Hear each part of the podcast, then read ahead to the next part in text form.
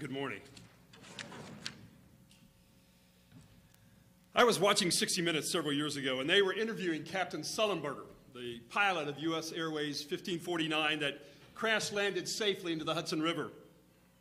And after that interview, the interview team went with Captain Sullenberger and the rest of the flight crew to a hotel banquet room in New York City to meet the passengers and their families of Flight 1549. And in that banquet room, one by one, the passengers and their families came up to the pilot and his crew to thank them for their expertise in saving their lives. But it was one little boy that caught my attention. One little boy, he's probably four or five years old. He runs up to Captain Sully and he grabs him around the leg and he looks up into the eyes of Captain Sullenberger and he says, Thank you for saving my daddy. I'm watching that scene alone in the basement of our house, and my heart's flooded with emotion. I'm moved. And then, not long after that, I was on a plane from Nassau to Dallas, returning home from speaking at a missions conference in the Bahamas. And yes, they do have missions conferences in the Bahamas. And I was reading at that time what was the national best selling book called The Last Lecture by Randy Pausch. It's a book that tells of his last lecture that Randy gave at Carnegie Mellon, where he taught computer science. You see, at age 47, Randy was dying of pancreatic cancer.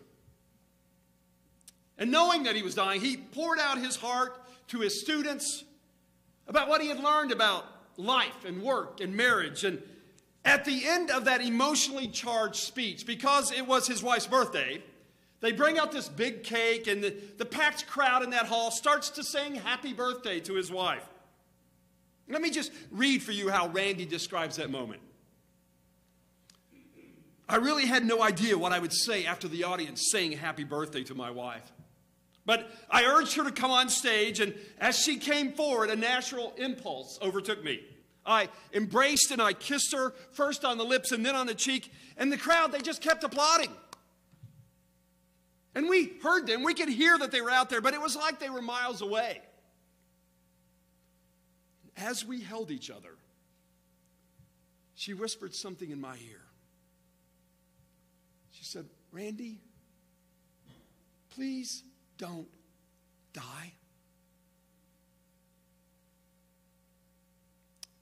And I'm sitting on this American Airlines jet reading this, and I'm surrounded by Donna, my wife, and our two of our daughters, Gabby and Mallory, and and I tear up. I, I move because I can only imagine what Randy's wife was experiencing at the thought of losing this one that she loved so much.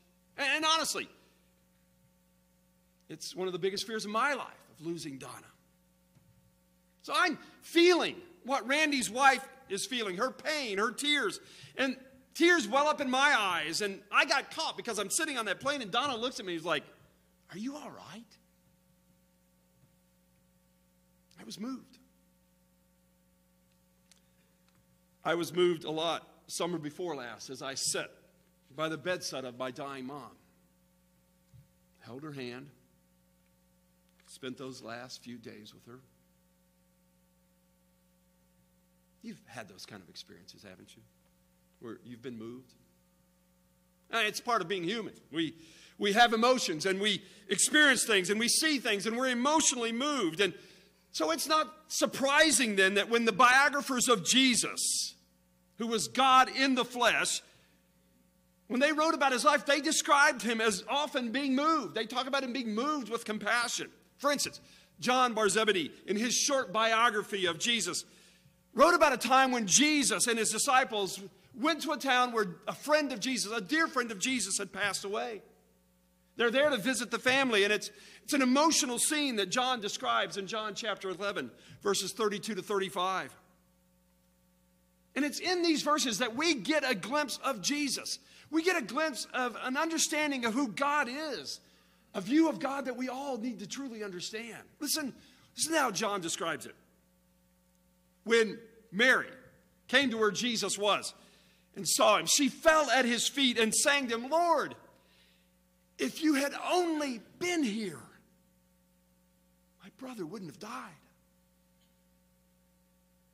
And when Jesus saw her weeping and saw the Jews that had come along with her, with her were also weeping, Jesus was deeply moved in his spirit and greatly troubled.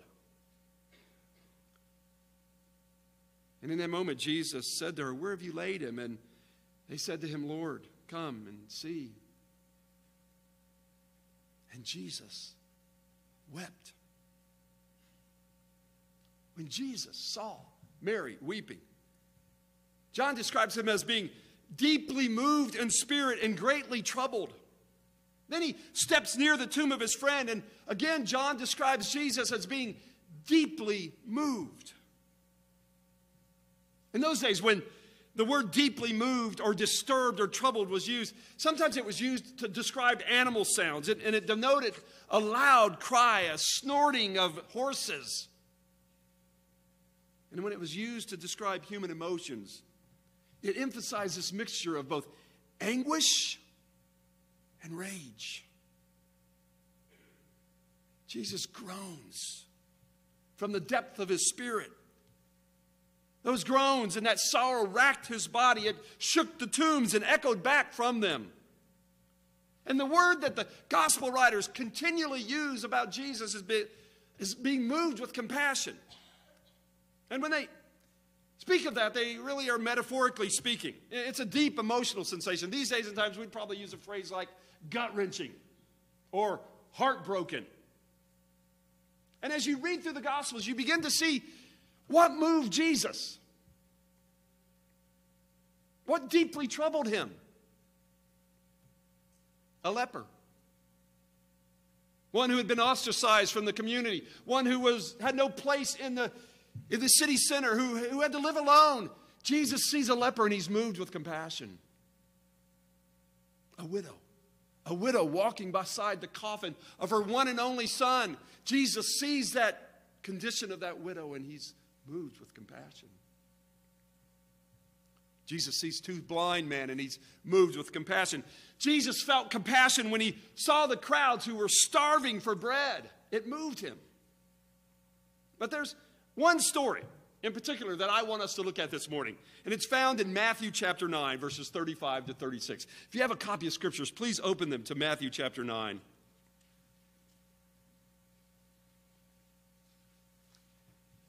Here's how Matthew records Jesus being moved with compassion, beginning at verse 35. And Jesus went throughout all the cities and villages, teaching in their synagogues and proclaiming the gospel of the kingdom and healing every disease and every affliction. And when he, Jesus, saw the crowds, he had compassion for them because they were harassed and helpless, like sheep without a shepherd. When Jesus saw the crowds, he was moved with compassion. Back in 1284, this guy, Salvino D'Armate, is credited for inventing the first wearable glasses, for which I'm really grateful. I'd have to stand up here and hold these things the whole time. Then, about 500 years later, Benjamin Franklin came up with bifocals, which increasingly, as years go by, I'm also grateful for. Now, I know some of you look at us who wear glasses and think, I'd like to be really cool like that, so I too want to wear glasses.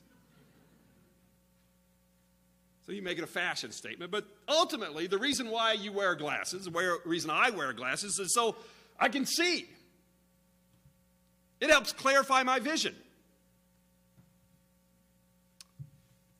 Don't you wish sometimes you could buy glasses for people that would make them see the world as you see it? You ever had this experience where you're having, let's call it a discussion with your spouse or your kids or your parents or your work colleague at work, and they just, you just can't convince, you just can't get them to see it your way? What if you could just hand them glasses and they put them on and they're like, You're right, Tim. You are absolutely right. I see it. I get it now. Sometimes I wish we could maybe buy 536 pairs of glasses and take them to Washington, D.C.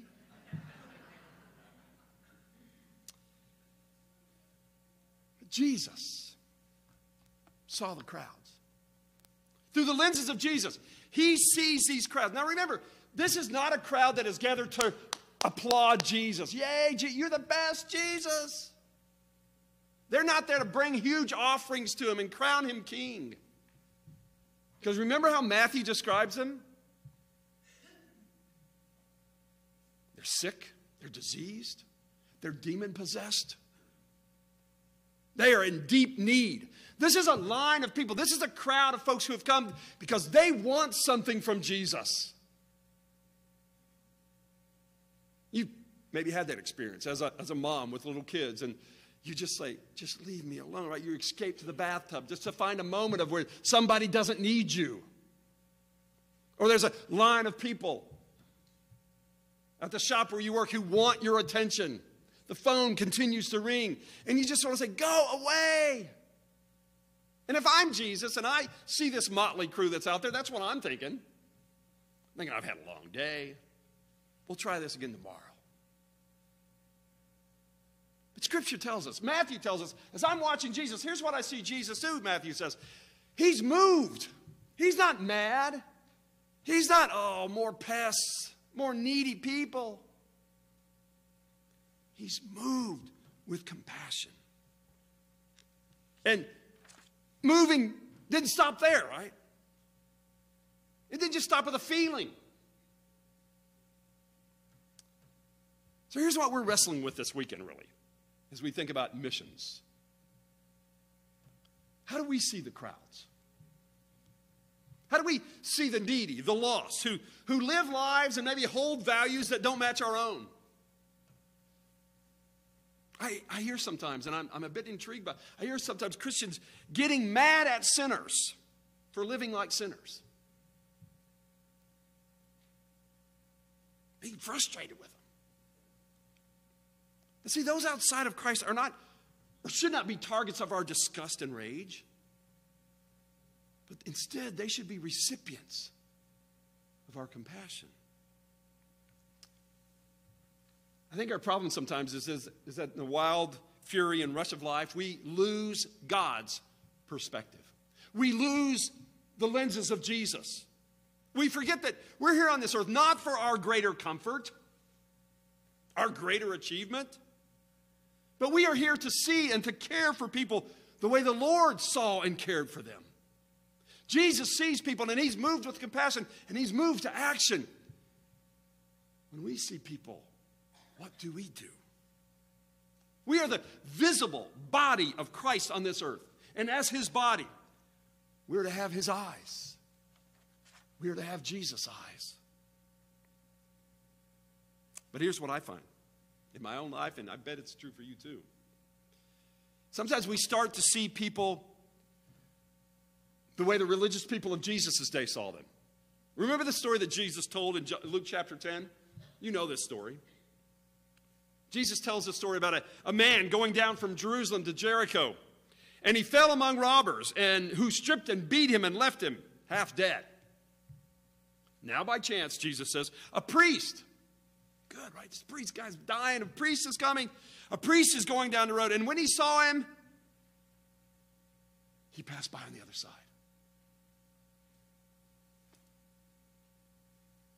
So, likewise, a Levite, another religious person, when he came to that place and saw him, he passed by on the other side.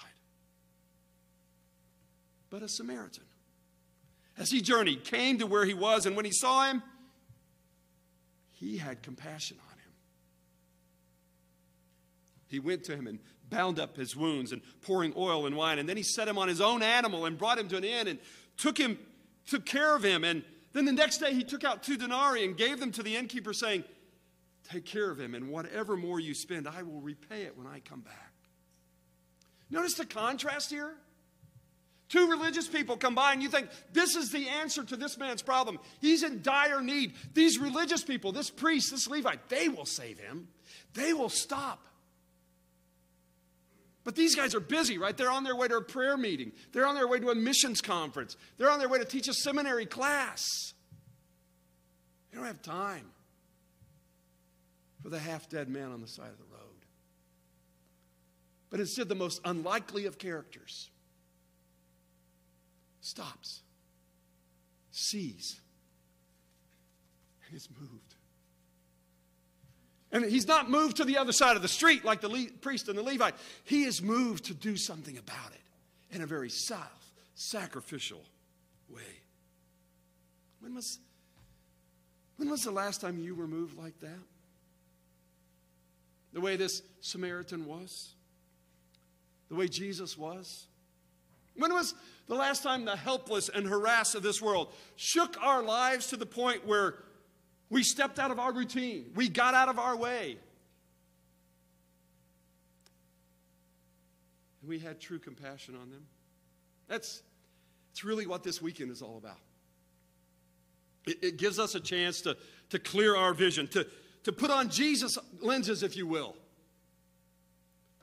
And we need times like that in our lives because that jar us from our complacency and our cynicism, that, that move us out of our comfort zone and cause us to begin to see the crowds, to feel their pain, to, to be up against their frustrations, and to be engulfed with their suffering and their spiritual need. And then, like Jesus, to be moved with compassion, to be moved to action. Because if you read the rest of that passage in Matthew chapter 9, Jesus just didn't feel something and move on. I, you do that, don't you? I do. I mean, I see a, a television advertisement for, for, some poor child in Africa, and I think, oh, but then the next commercial comes on, and I'm, I'm over it. I hear a heart wrenching story about someone who's in great need, and you're like, oh, and then boom, it's, it passes by. But Scripture tells us that Jesus was moved, and that got him involved, right? He, he starts to preach the good news. He starts to heal and meet the needs of those needy people. Verse 37 tells us it moves him to prayer, and he tells his disciples, Pray for more laborers. There's a lot of needy people out there. We need to be praying. As you move into chapter 10, it, he tells us that he's moved to send these disciples out now. He says, You, you go. Let's multiply our work here. You go where the needy are. Jesus' move of compassion being moved with compassion caused him to move into action. But you know what? It's not just Jesus. You, you read the New Testament and you get into the book of Acts, you begin to see Paul. Remember that time when Paul in Acts chapter 17, he's traveling and he's waiting for some of his buddies, his missionary team, to meet him in Athens. And he's walking around Athens, and here's how Luke describes it. He says, His spirit was provoked as he saw the city was full of idols. I was in Pakistan a, a number of years ago, and early morning, call of prayer, four or five in the morning, I hear this. And it's not just one mosque, but the whole landscape is full of mosques. It gripped my soul because I thought, wow, the millions of people who are calling out to a God who cannot save them. Maybe you've traveled to a place like Thailand or a place like Japan where there are shrines and temples that dot the landscape. And you see people walk up and they ring a bell and they bow before it, and you think they're bowing before a stone or a golden statue, a rock, a wooden, carved wooden statue of a god or goddess. That's how Paul was. He's, he's walking around Athens and he sees all these gods and goddesses that dot the landscape of Athens. If you've been to Greece, you, you could go to the, the ruins of Corinth, and as you walk down the roads of Corinth, the ruins of Corinth, you see on every side there's a temple for this god and a temple for that goddess, and every place is a different god or god. That's how Paul's feeling. He's walking through Athens, and his soul is troubled because he sees their need. I love how John Stott describes this. Listen to what he says. He says, We don't speak like Paul because we don't feel like Paul because we don't see like Paul. That was the order, right? Paul's in Athens, he sees. And what he sees causes him to feel. And it's from that feeling that he then speaks the gospel of Jesus Christ. Jesus and Paul. They see people, not things, not projects to be fixed. They see people not as a means to an end, not as a means to gather a bigger crowd for them so that they can become more popular. They see people and it moves them because of their needs and they, they see and they feel and they speak. But I know I've caught myself speaking before I've ever seen or felt, haven't you? Like, yeah, I've got an opinion about that, but I'm ready to tell you something, but I've not even heard you. I've not seen How do we get there? How, do we put on Jesus eyes? You know, we can't go to Walgreens and purchase a pair of Jesus glasses. How do we get there? I think it takes a dramatic paradigm shift in both sight and attitude. Because, see, instead of seeing people as enemies, as terrorists, as foreigners, as illegals, as members of the LGBTQ movement, or Democrats or Republicans, instead of seeing them as those, we see them as Jesus did sheep without a shepherd. To whom we have the great privilege of introducing the great shepherd, Jesus Christ. In one of his books, Stephen Covey tells the story of being on a subway in New York City on a Sunday morning. You can imagine during the week the subways are crowded, packed full of people, jammed in there going to work. Sunday morning's a little quieter, a little calmer. People are going to museums, they're going to visit family, they're taking the day off. And so they're on the subway, they're drinking their coffee, they're reading their magazines, they're, you know, they're just listening to music, and it's, it's a pretty calm morning. But Covey says at one of the train stations, a man and his four kids get on board. Man sits right next to Stephen Covey and kind of closes his eyes and just bows his head, not paying attention to anything that's going around. But the kids are, well, they take over the subway car. They're hanging on the bars, they're knocking people's coffee over, they're crashing into newspapers. They're just raising havoc in the, in the subway car. And Covey's sitting there, and every moment that goes by, he's getting more angry. And you, you get it, right? I mean, you've seen other people's kids misbehave, right? Not yours, the other people's kids. But what do you do with other people's kids, right? I mean, this is. A, in the older days, you might could have scolded them and got away with it. Today, you're, in for a lawsuit if you get onto somebody's kids, right? So Covey's just sitting there thinking, oh man, come on, dude, do something with your kids. So finally, he can't stand it anymore. He, he taps the guy who's sitting next to him and says, Sir, I'm really sorry to bother you, but your kids are just raising havoc in here. Can you please do something about it? The guy kind of shakes his head and wakes up out of his stupor and he says, I am so sorry. You see, we just left the hospital where my wife and the mother of these four kids just died. He said, I don't know, and they don't know how to handle this. Covey said, I went from being mad thinking, man, why don't you do something about your kids too? What can I do to help? I'm so sorry. See, it's that kind of shift we need. Because we've, we've gotten calloused and blind sometimes to the needs of others. We kind of walk on by. We do the priest and Levite thing. But it takes us being from being inoculated and kind of vaccinated against being moved with compassion to, okay, we got to do something.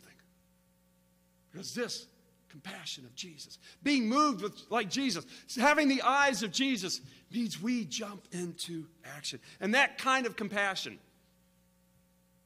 asks us to go where it hurts. It asks us to go to dangerous places, to enter into places of pain, of brokenness and fear and confusion. That kind of compassion calls us to mourn with those who are mourn, to weep with those who are weeping. It requires us to engage. It's a call to action. A missionary by the name of Phil tells a story about how he and his colleague were watching children scavenge through uh, scavenge for food in mountains of garbage in a uh, garbage dump outside of Manila. He said, the nauseating stench turned my stomach, just the smell of it. But then he said, I saw a little boy struggle to turn over the carcass of a rotting dog to find something underneath it to eat. Then he said, My body convulsed. And I began to sob. Oh, God, please, please save these children. Phil was moved with compassion. And that move of compassion moved him to he and his colleagues to, to move into that area and to do what he can to serve those children. See, Jesus' crowd for Jesus' compassion for the crowds of hurting people of this world ignited and fueled his mission on this earth, as it should ours. But here's the danger we wrestle with, right? That we isolate ourselves from the needs of others. Uh, we can find our own vaccine to inoculate us against it, right? To being concerned. We can find entertainment. We can find our work. We can bury ourselves in something else and walk right on by the needs of others. But if we are truly going to call ourselves followers of Jesus, if we as a church are going to call ourselves the body of Christ, we're going to have to put on the eyes of Jesus and allow the needs, the lostness of humanity to move us to action. And when we do that, we look and act a lot like Jesus. So, can I plead with you this weekend to, to, take a look at the world through the eyes of Jesus? To take a look at your neighbor, that, that girl that wakes on you at Dunkin' Donuts tomorrow morning, your coworker who maybe you don't care that much for. Can I challenge you to see them through the eyes of Jesus? And when you do, when you see them, don't just see and move on. Feel and then speak and act. The problem is, we have been bombarded, haven't we? We've been bombarded with so many images that we become callous to it sometimes. We, we've trained our hearts not to feel. This overflow of emotion has, instead of making us more sensitive, sometimes it's caused us to be calloused. We do that, don't we? We, we see the news about the suffering around the world, and yet our, we don't change our habits of consumption. We see the treatment of social outcasts, and we leave them out there on their own. We see the numbers of the lost, and they're staggering. And it doesn't move us. You, you realize 27% of this world's population has no access to the gospel of Jesus Christ? So, about one out of every four people in this world woke up this morning in a town, a village, with no access to the gospel of Jesus. There's not a church. I'm not talking not just an E free church. Right? There's not a church. There's not a missionary there. There's not a national believer there that can tell them about the gospel. One out of four people woke up this morning without access to the gospel of Jesus Christ. And that means two out of seven people Count them, right? Just count seven, and like two of us would have no access to the gospel. That should cause us to see the needs of this world and to be moved, to be actively involved and intentionally doing something about the fulfillment of the mandate of Christ to take the gospel to every single creature of this world. Back in 1959, right after the death of the Russian dictator Joseph Stalin, Nikita Khrushchev, who succeeded Stalin as the leader of the Soviet Union, gave a speech to the Soviet Politburo in which he absolutely trashed Stalin and his multitude of brutal atrocities. Soon after that famous speech, Khrushchev visited the United States and he was scheduled to speak at the National Press Club in Washington, D.C. And because all the reporters were expecting more fireworks for Khrushchev, the room was packed that day with reporters from every possible news outlet. And Khrushchev did not disappoint. Once again, he delivered a potent indictment of his former boss. And once he had finished delivering his denouncement of Stalin, the floor was opened up for questions. And from the back of this packed room, an unidentified reporter called out, Mr. Khrushchev, you have just given us an account of Stalin's many crimes against humanity. However, you were his right hand man during much of that time. What were you doing to stop it? And it took a few moments for that question to be translated back into Russian, but once it finally was, Khrushchev exploded in anger. Who said that?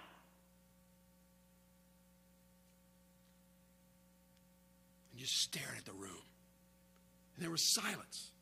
No one dared look up at him unless they be fingered as the one who asked, and they all just kind of stared at their shoes. It's kind of like when I ask a question in class, and everybody's all of a sudden shoestrings are the most interesting thing in the world.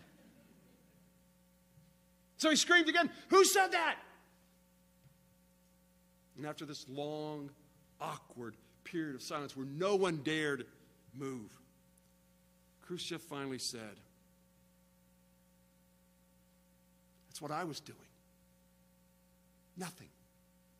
I did nothing.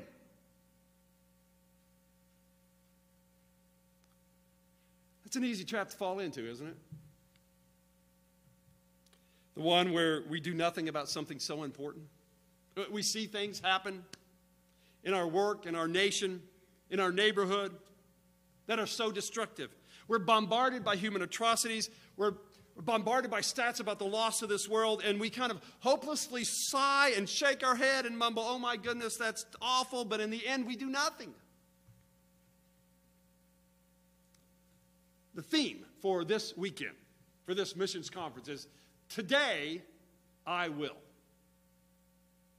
And the scripture passage that the missions committee chose was 1 Corinthians 13, verses 4 and 5. And most of you know 1 Corinthians 13 because it's a love chapter, right? Where it describes how love is. And Jesus is a perfect example of that. And Jesus really models for us how to live that love out.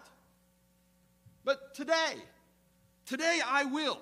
What if, what if instead of viewing the loss of this world through our cataract eyes, we start every day to put on the lenses of Jesus? And we start to see people with Jesus' eyes. What if today, we made the radical commitment that starting today, every morning, I will get up and I will put on the eyes of Jesus as I drive to work and as I get to work and as I interact with colleagues. As I meet up with people that maybe share very different views and hold very different lifestyles than I am comfortable with, but I will see them through the eyes of Jesus and see them as helpless and harassed and sheep without a shepherd. See, I'm confident on a weekend like this, God is dealing with somebody's heart about being one who will go to one of those two out of seven people that have no access to the gospel of Jesus Christ. I, I looked through the booklet of the folks that your church supports, and I'm thrilled to see that many of your missionaries are serving in some of those most unreached places. Thanks be to God for that. But those are hard places. Those are not easy places to be. But not all of you are going to go and serve cross culturally. I get that. But guess what? Your, your responsibility concerning the mandate of Jesus Christ to take the gospel to the rest of the world doesn't stop with, I'm not called to be a missionary. Because if you're not going, you too have responsibilities as a disciple of Jesus to beseech the Lord of the harvest to send forth workers. We need more workers out there. We need people who will take the gospel to these most unreached places. If you're not going, will you pray that God would raise up people out of your congregation to go? And then when they emerge, will you as a congregation get behind them and say, We will get you there? Being moved by, with compassion causes us to pray, but it also causes us to send people out into the harvest. How can we how can we claim to be followers of Jesus, the body of Christ, if we don't see like him? If we don't go to work and engage our neighborhoods and our cities and nations with Jesus' eyes? Jesus saw the crowds and he was moved with compassion. And that compassion moved him to action and prayer and sending Let's make this weekend the weekend we, where we say, starting today, today I will. I'll see the world. I'll see humanity through the eyes of Jesus. Because remember Jesus' commandment to his disciples? Open your eyes, disciples. Open them. Open your eyes and look out at the fields. They are ripe and ready